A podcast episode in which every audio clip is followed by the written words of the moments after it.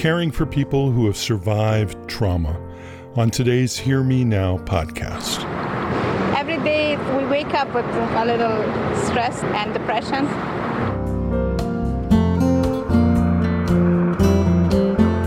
When Kabul fell to the Taliban in late August 2021, the U.S. and coalition partners evacuated more than 120,000 people from the Hamid Karzai International Airport.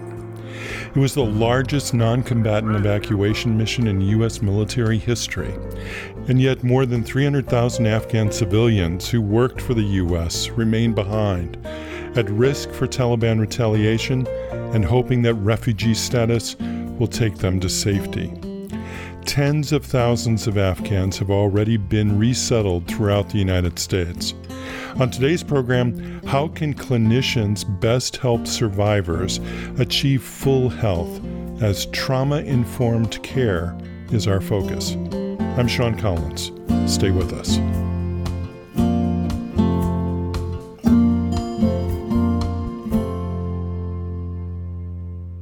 Jacki Lyden is a writer and former host and correspondent for NPR News who first went to Kabul just as the Taliban left a generation ago. She taught journalism for an American NGO in Afghanistan and has maintained ties with Afghan friends and colleagues. She joins me now from Wisconsin. Jacki, it's so good of you to be with us. I am delighted to be with you, Sean. It's wonderful to be connected again. So, tell me what you're hearing from from people in Afghanistan. You know, I had um, well, this may sound almost too anecdotal, but I had dinner just the other night with a longtime friend who, who is has worked on and off for NPR. I think, uh, well, his name's Shafi Sharifi, and he had just left. Now he didn't have to escape per se. I mean, he wasn't on the last plane out, but he was on the very last commercial flight out. And uh, he also had a large family that he had to extricate. And my friend, uh, NPR's uh, Renee Montagne, who we were all having dinner together, were hanging on every word because you can hear these things. And when you hear, we didn't know if we should go or stay, I didn't know where my brother was. So and so was in the safe house. We used to have, we called it Freedom House 3.0. It was where even people from the diplomats would come and, and sort of hang with us. We had the best Wi-Fi. We had every connection in the world. They felt like um, not only an island, they a beacon because they didn't feel isolated. They felt they were in the vanguard. And for example, Shafi's sister, who's a doctor, did not want to leave because she served the women whose husbands had been killed by the Taliban in the north in the fighting that's taken place just this year since um, last year, starting last year with the Trump drawdown. And there was a split in that family. The husband then said, well, I'm Shiite. I'm not going to stay for these people. Um, the female doctor wife said, well, I'm, I, he said, I'm leaving. She said, I'm staying. She goes to her office. She's beaten by the Taliban en route, and that's enough for her, you know. So she too will leave. So these kinds of stories, you know, uh, showing up at the airport, being able to book a commercial flight, but having to pay an extra five thousand dollars on the spot um, our friend made it to um, well he he's now in new york but he all he wants to do is go back and he's intending to go to uh, georgia uh, as soon as he possibly can and establish uh, in tbilisi mm-hmm. You know, a phrase you heard a lot in the last month is a 20 year war. Uh, the White House used that phrase, the American press picked it up and used it to describe what ended last month. But before the Americans were there, the Soviets were there, and the people of Afghanistan had been living with war trauma for close to 50 years. That is true. And I think that's why this withdrawal feels so very, very bitter. My friend was very, very angry and bitter and very much blaming the Biden administration, even as we pointed out, but they have done, you know, we have done all these things in the country wouldn't have had freedom house 3.0 but you know for this presence. There's no ameliorating some of the traumatic feelings around this sudden collapse. This is a collapse and that's we've all gone through something nothing like the afghans. When i first got there in 2001 people were telling me stories of their only word for it really is savagery. And this was not just the Taliban on the other population. This was various warlords fighting other warlords, um, kind of reminded me of our own Irish history. One of my Irish historian friends, and go there a lot, as you know, said, and when we weren't fighting the English, you know, we were fighting each other. And right. so, and and and there was there was that. There was the Russian invasion. When I taught journalism, one of my Hazara students, the Hazara uh, Asiatic population, tends to live in central Afghanistan around where we think of the Bamiyan, in Bamiyan, around where the Buddhas once were. They had to flee the Russians. Mm. Um, so stability has been fleeting in the latter half of the 20th century. So the the way that gets lived out though is not just uh, pages on a history book it's it's the stories that families tell about how nothing can be certain because it could change the next day or you know who do you trust or where can you go or where can you be together all of those sorts of things that we take for granted as being part of the way human beings live with one another. So many Afghans have either large families or they're part of extended families, and that's one of the ways people have gotten through this. Um, obviously, there's an urban rural divide that makes ours look like nothing. You know, for some people, life didn't change so very much the last 20 years. You mentioned this 20 year long war I don't want to get too much into military analysis, but a phrase I think Elliot Ackerman, the writer, used, he's also a former Marine, was 20 years of successive year long wars with the strategy ever changing. Be that as it may, in terms of military policy, and we're talking in a holistic way about the human person, I think what we had provided in that 20 year window was an increasing amount of hope hope mm. and a sense that there was a future.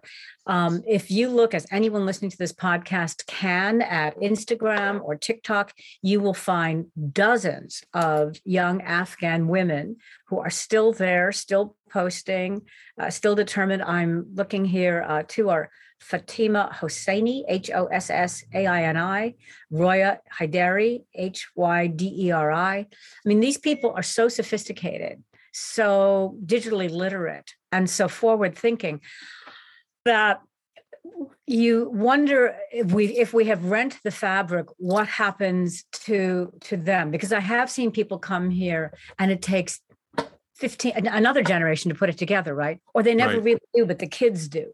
That's just a telescoping situation now. You and i worked with a really talented director at npr marika partridge whose parents in the 1960s packed the kids into a Range Rover and drove from Calais to Morocco, um, including a trek through Afghanistan. And Marika describes this modern city of Kabul teeming with stylishly dressed women. If you Google Kabul or Afghanistan 1960s, you see all of these photographs from magazines of this cosmopolitan existence that looks just like Milan or Paris. And that all ended with the blink of an eye in 1978. Well, it did. And as it did in neighboring Iran, actually, with the Iranian um, fall of the Shah uh, in 1979. So, and the, the, that is, I think, one thing to keep in mind is that while we have had much political um, divisiveness and turmoil, that kind of seismic overnight shifting isn't really something we have had. But people in Afghanistan can say, well, my father's generation, my mother's generation, and know intimately how easy or difficult it was for them. You mentioned Marika's trip. I've heard from a couple of writer friends, um, oh gosh, you know, uh, Kabul. I was there in you know 1978, and I rode my motorcycle from X to Z. And I have a Pakistani artist girlfriend who you know that's where she'd go from Islamabad to hang out and have a little more freedom. I myself did the story, uh, a story for NPR, the very first um, actors play in the ruins of a theater that they had had in Kabul. You know things that we don't think about.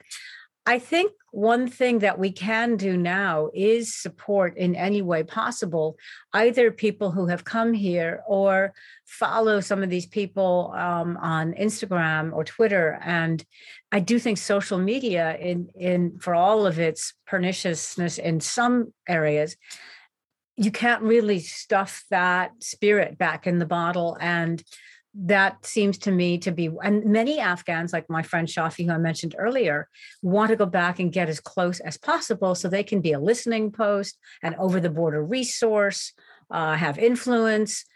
There is a sense now that this is a country worth fighting for and mm. i hope that won't dissolve.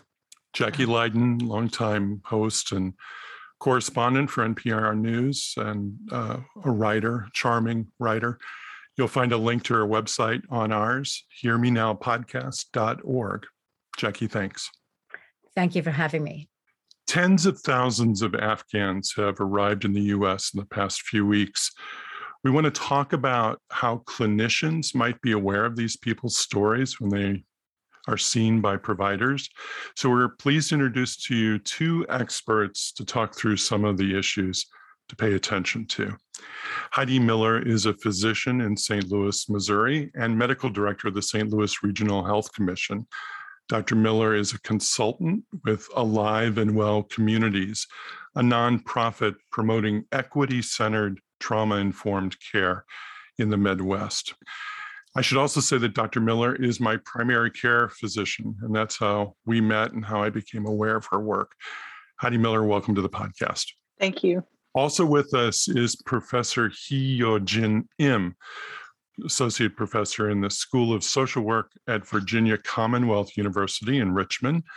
She's the principal author of a paper just published in the journal Psychological Studies that looks at a multi tier model of refugee mental health and psychosocial support. Hyonjin Im, so good to have you on the podcast today. Thanks for joining us. Thank you. Thank you for having me. Dr. Miller, let's start with an operational definition of trauma informed care. When when you're training providers, what do you say the essential element is? how, how is trauma informed care different from other care? The premise of trauma informed care is to assume that the patient is the expert of their own experience and that their experience whether or not it includes trauma, very much informs their um, well being and their health. So, when I went to medical school 20 years ago, um, I and many of my medical student colleagues would work arduously to learn every question to ask patients about what's wrong with you. Like, what you have chest pain? What's wrong with you? Um, what did you eat before you had chest pain that caused the chest pain? What what do you do wrong with your exercise regimen? What what what's wrong with your skin? Tell me everything that's wrong with your skin. We we work really hard to learn thousands of questions along the lines of what is wrong with you. Trauma informed care innovates and uplifts that limited line of questioning to what happened to you, not what's wrong with you, but what happened to you? And that may include the concept of traumatic experiences, unmitigating stress. And there's good data to support that patients' experiences directly impact their health and well being. Professor Im, you write that previous research on refugee mental health has concentrated on the clinical treatment of mental disorders related to pre migration trauma often ignoring the traumas associated with the migration itself and with the traumas associated with resettlement and finding yourself in a new place and finding yourself without support, your life turned upside down. Talk to us a little bit about that distinction between a focus on pre migration trauma versus current uh, experience. So, um, as Sean, you mentioned, um, so the mental health treatment for refugees or mental health care in general for the refugee population have been heavily focusing on clinical interventions. So that when people are thinking about the refugee trauma, that is tremendous and cumulative, and people really understand that negative consequences of trauma on their body, mind, behaviors, and relationships. So I think that it makes sense for people kind of started focusing on that piece first, but uh, during resettlement process uh, and even acculturation you know, the, in the long term, people really face lots of challenges that people kind of feel like they lost uh, a means of coping uh, or means of kind of, uh, you know, resilience or functioning because the trauma uh, from a you know a social suffering pers- perspective, it's it's not really about individual you know the misfortune or individual you know misery. It, it's more collective suffering, collective events that affect the entire community, uh, entire society. But a lot of refugees are survivors by definition, right? Survivors of persecution. Um, they really kind of survive those you know the the, the tragic you know moments a lot. But when they uh, face all the challenges including you know discrimination social marginalization poverty racism all those kinds of structural barriers in the united states they kind of feel like this is the first kind of first type of uh, you know trauma that they experience they kind of feel oftentimes very helpless. So i think that a lot of times um, the medical you know treatment um, cannot really touch that piece uh, of the suffering. Uh, i think that that's why we need to really uh, look at the what's beyond the clinical interventions, uh, what we can do uh, by building more like a community that is informed by refugee experiences and refugee culture, so that we can provide something more safe and something um, you know more kind of the um, promoting uh, their resilience. I want us to talk about what that could look like, but but before we do, Heidi Miller, you see patients who come from, I know, Somalia and from Bosnia, um, among other places. is what Professor Im is describing, is that what you see in, in your patient population? Yeah, so St. Louis was a settlement site for Somali and Bosnian refugees. And I work at a federally qualified health center, and we really opened our doors to our refugee patients. And our patients have experienced um, unspeakable trauma, and we have seen that manifesting in um, behavioral health and physical health manifestations. So it's incredibly important. We need to do this for all of our patients to have a holistic, whole person uh, approach to taking care of them. But um, it is more important than ever for our refugee population. Understand that mental health, that physical health, but also that community health that becomes a really key element. And over the years, we have been lucky enough to acquire um, Somali and Bosnian uh, gifted uh, employees. And the fact that our staff represent that refugee population, they're incredibly important in guiding that patient toward a healthier state. Oh, yeah. I, I think you could never overvalue the effect of seeing a smile at the registration desk when you walk in the door from somebody who's dressed like you're dressed or speaks the language that you speak. Uh, it's it's amazingly important, uh, and I can see that as a as a non-migrant uh, neighbor of of the clinic. So, can we talk a little bit about what the social structures could be that would make life for newcomers, especially refugees from trauma, survivors of war trauma or other traumas, what could make that easier um, for them in our communities? The first thing they perhaps face is, uh, you know, the cultural differences or language kind of barriers.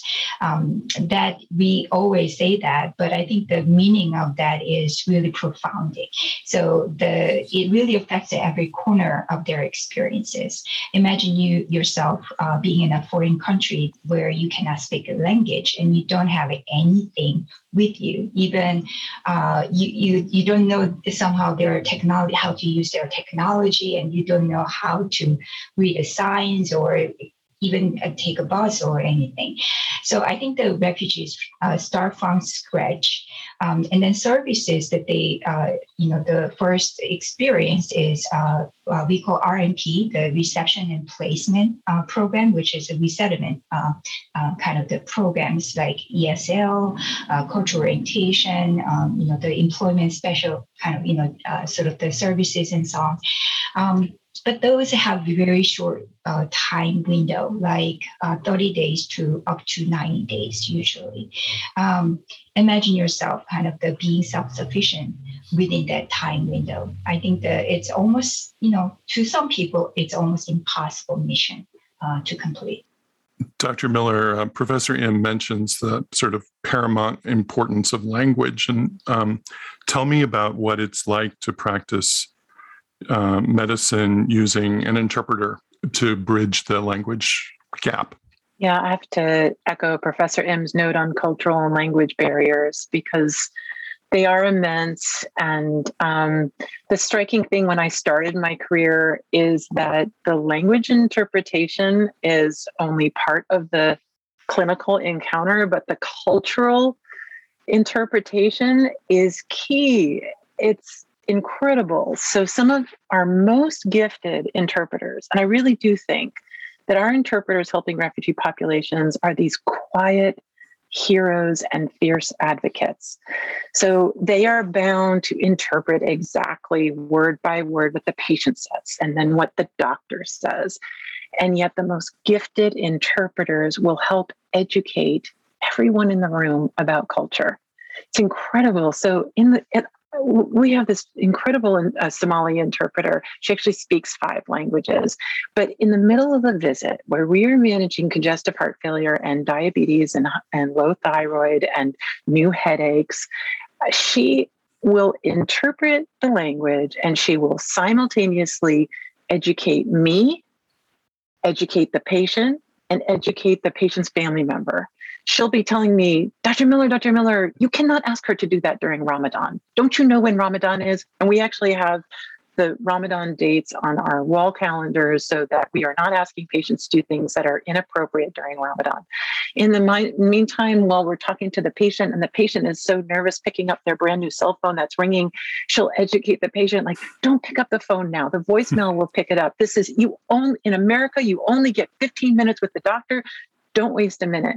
And then we'll be talking about the diabetes new insulin dose. And she will immediately look to the son in the room and say, You need to go to Walgreens and you need to give them your mother's name. You need to pick that up today, you, not tomorrow, not the next day. And if they don't have it ready or if it's too expensive, then you call the doctor's office. She's incredible. She Our sounds like your grandmother. She is. And um, I think. Um, really respecting this role of the interpreter, lifting it up, valuing it, reimbursing it, it is the difference between a patient getting from point A to point B.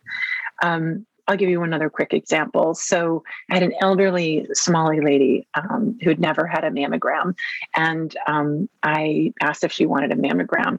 Um, the interpreter took me out of the room after that visit. She goes, Dr. Miller, you need to know that in, in our culture, cancer is a curse. And you cannot just you cannot just ask that question. And she explained to me how to ask it. And and the next time i asked a patient if she wanted a mammogram i i looked at the interpreter and i i said i said what i'm supposed to say. I said um, would you like a mammogram? And the interpreter turned to the patient. And she spoke to the patient for like three straight minutes.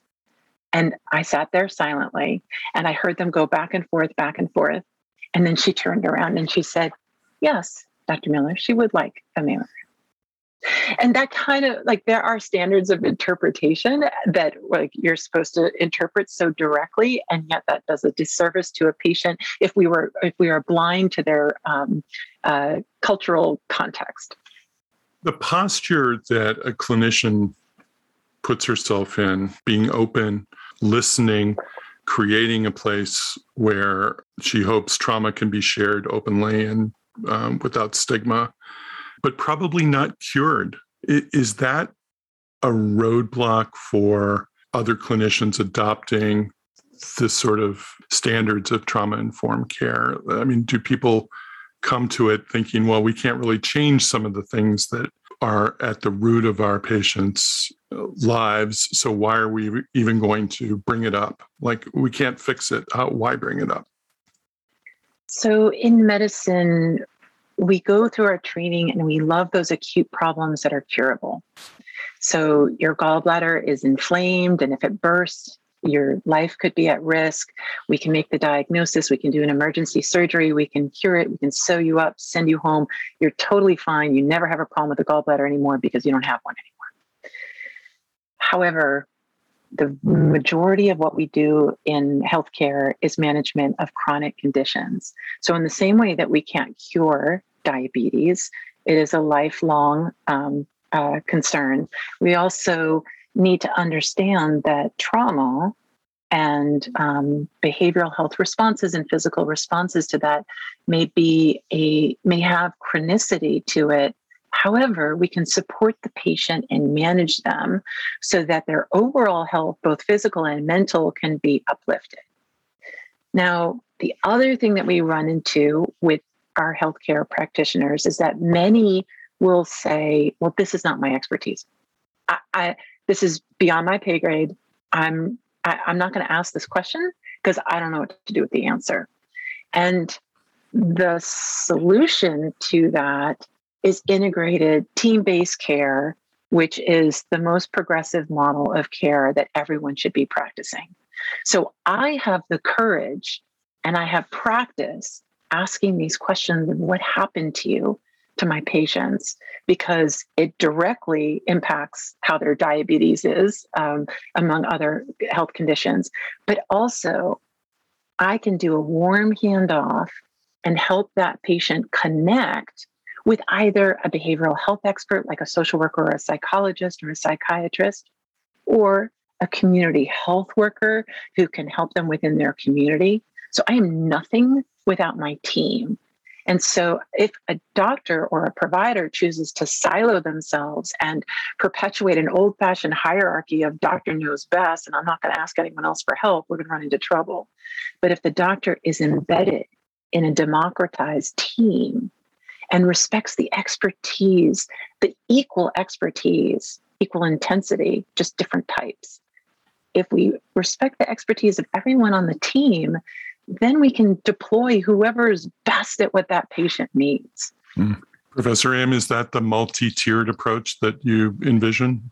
Yeah, Dr. Miller actually explained it beautifully uh, about the, the partnership. Um, so, first of all, multi tier approach is basically the idea that, um, you know, we should uh, build a care system that provide provide a multiple kind of the um, sort of the uh, services uh, at the same time to meet various needs of the community members we try to uh, build a partnership and capacity building all together with these uh, three different communities uh, refugee resettlement agency mental health professionals and the refugee community leaders all together. So uh, that's basically the uh, the core idea of multi-tier uh, intervention model that we applied in virginia in different places I want to make a comment um, in response to Professor Im's uh, note about cultural humility.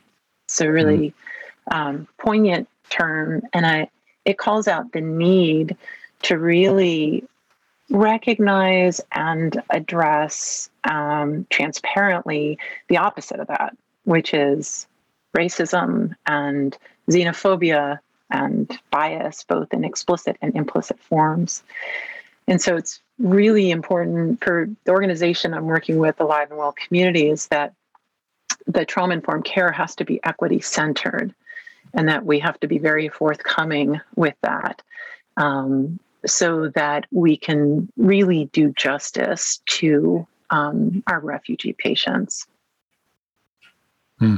I've mentioned to you in the past that the Providence Institute for Human Caring has a sort of motto of um, whole persons caring for whole persons. And it, it helps to remind me that we're not just talking about the identified patient or their family or their community. We're also talking about caregivers. And um, I, I, suppose I want to ask um, trauma informed care puts caregivers in a position of having to absorb stories that are traumatic. And I'm, I'm curious about self care and how do you absorb those stories and, and continue to be a healer? It's a powerful question. Um, so, any training that we do for equity centered tra- equity centered trauma informed care starts with the caregivers. And we learned this lesson very, very early that um, many of our staff members um, uh, and providers, clinicians, front desk staff who are caring for vulnerable populations have histories of trauma and vulnerabilities themselves. And if you skip over them and only prioritize the patient, uh, then you are missing a massive healing opportunity for your staff, but that healing translates over to your patient population. So we front load teaching and care um, regarding trauma for our staff first. And so the basic tenets or principles of trauma informed care are trustworthiness, empowerment, choice, safety, collaboration, and equity. And so we start taking care of our own staff in that manner first. And we do extensive training. And then we start to think about okay, how do we deliver this type of care to our patient population. Hmm. You know, um, because of the focus in this hour on uh, Afghanistan and the people being evacuated from Afghanistan, um, we've been talking about war trauma in particular, but I, I guess I want to say that, you know, all of us have just sort of come through or in the middle of um, a global pandemic, um, economic pressures that prey on people and worries. And I, I, think I want to say that it's kind of a miracle that anyone ever makes it into a doctor's appointment on their own uh, steam, that everyone is dealing with some sort of stressor that could make it just as easy for them to say, you know, I'm what, I'm not, I'm not going to go in to see the doctor. I'm just going to push through this. And the same is true for the providers. The fact that anyone comes to work uh, at the clinic is kind of a miracle. It shows an enormous amount of trust in one another. I guess that's what I want to say. I would echo the difficulty of this time for everyone. Um, and yet, I've seen that we so crave human connection um, that I think that has helped to draw clinicians and patients together in the in within the health center walls. There is um, a high volume of loneliness right now. And I had a, an elderly patient with um, COPD, difficulty breathing, high risk for falling. She fit every criteria of this should be a telehealth visit. Don't don't have her schlep into the clinic. And we did a few telehealth visits, but you know, I had to see her in person every once in a while. And as we were discussing um, whether her next visit would be telehealth or in person, she just looked at me longingly and she said, Dr. Miller, I just want to come in. I, she was living in a basement unit. She had followed every rule of social isolation and physical distancing. And this was her first outing. Um, and it actually reminds me, and I'll, I'll share this just briefly. Um, as I was starting to see patients sort of trickle in after the on, initial onslaught of the pandemic. I had one patient who came in and she was dressed so beautifully. She had a leopard shirt and a leopard fur and a leopard pattern pants and shoes, socks, and earrings and a headband to match. And her makeup was beautiful. She looked like a movie star. And I sat back and I said, You just look so beautiful. And she looked at me, she said, Dr. Miller, this is the first time I have been out of the house to see someone in four months. I loved it. I loved it. It was just this human connection. Heidi Miller is medical director of the St. Louis Regional Health Commission. Dr. Miller is a consultant with Alive and Well Communities, a nonprofit promoting equity centered, trauma informed care in the Midwest. Hyonjin Im is an associate professor in the School of Social Work at Virginia Commonwealth University in Richmond. Her paper that looks at a multi tier model of refugee mental health and psychosocial support is published in Psychological Services. Earlier, we heard from Jacki Lyden, writer and radio correspondent for NPR News. You can find links to all of our guests on our website at hearmenowpodcast.org.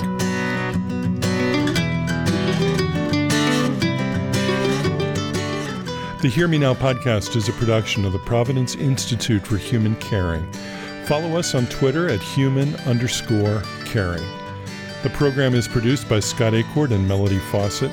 We have research help from medical librarians Carrie Grinstead, Seema Bhakta, Sarah Viscuso, Amanda Schwartz, Catherine Gibbs, and Heather Martin. The executive producer is Michael Drummond. Our theme music was written by Roger Neal. I'm Sean Collins. Thanks for listening. Be well.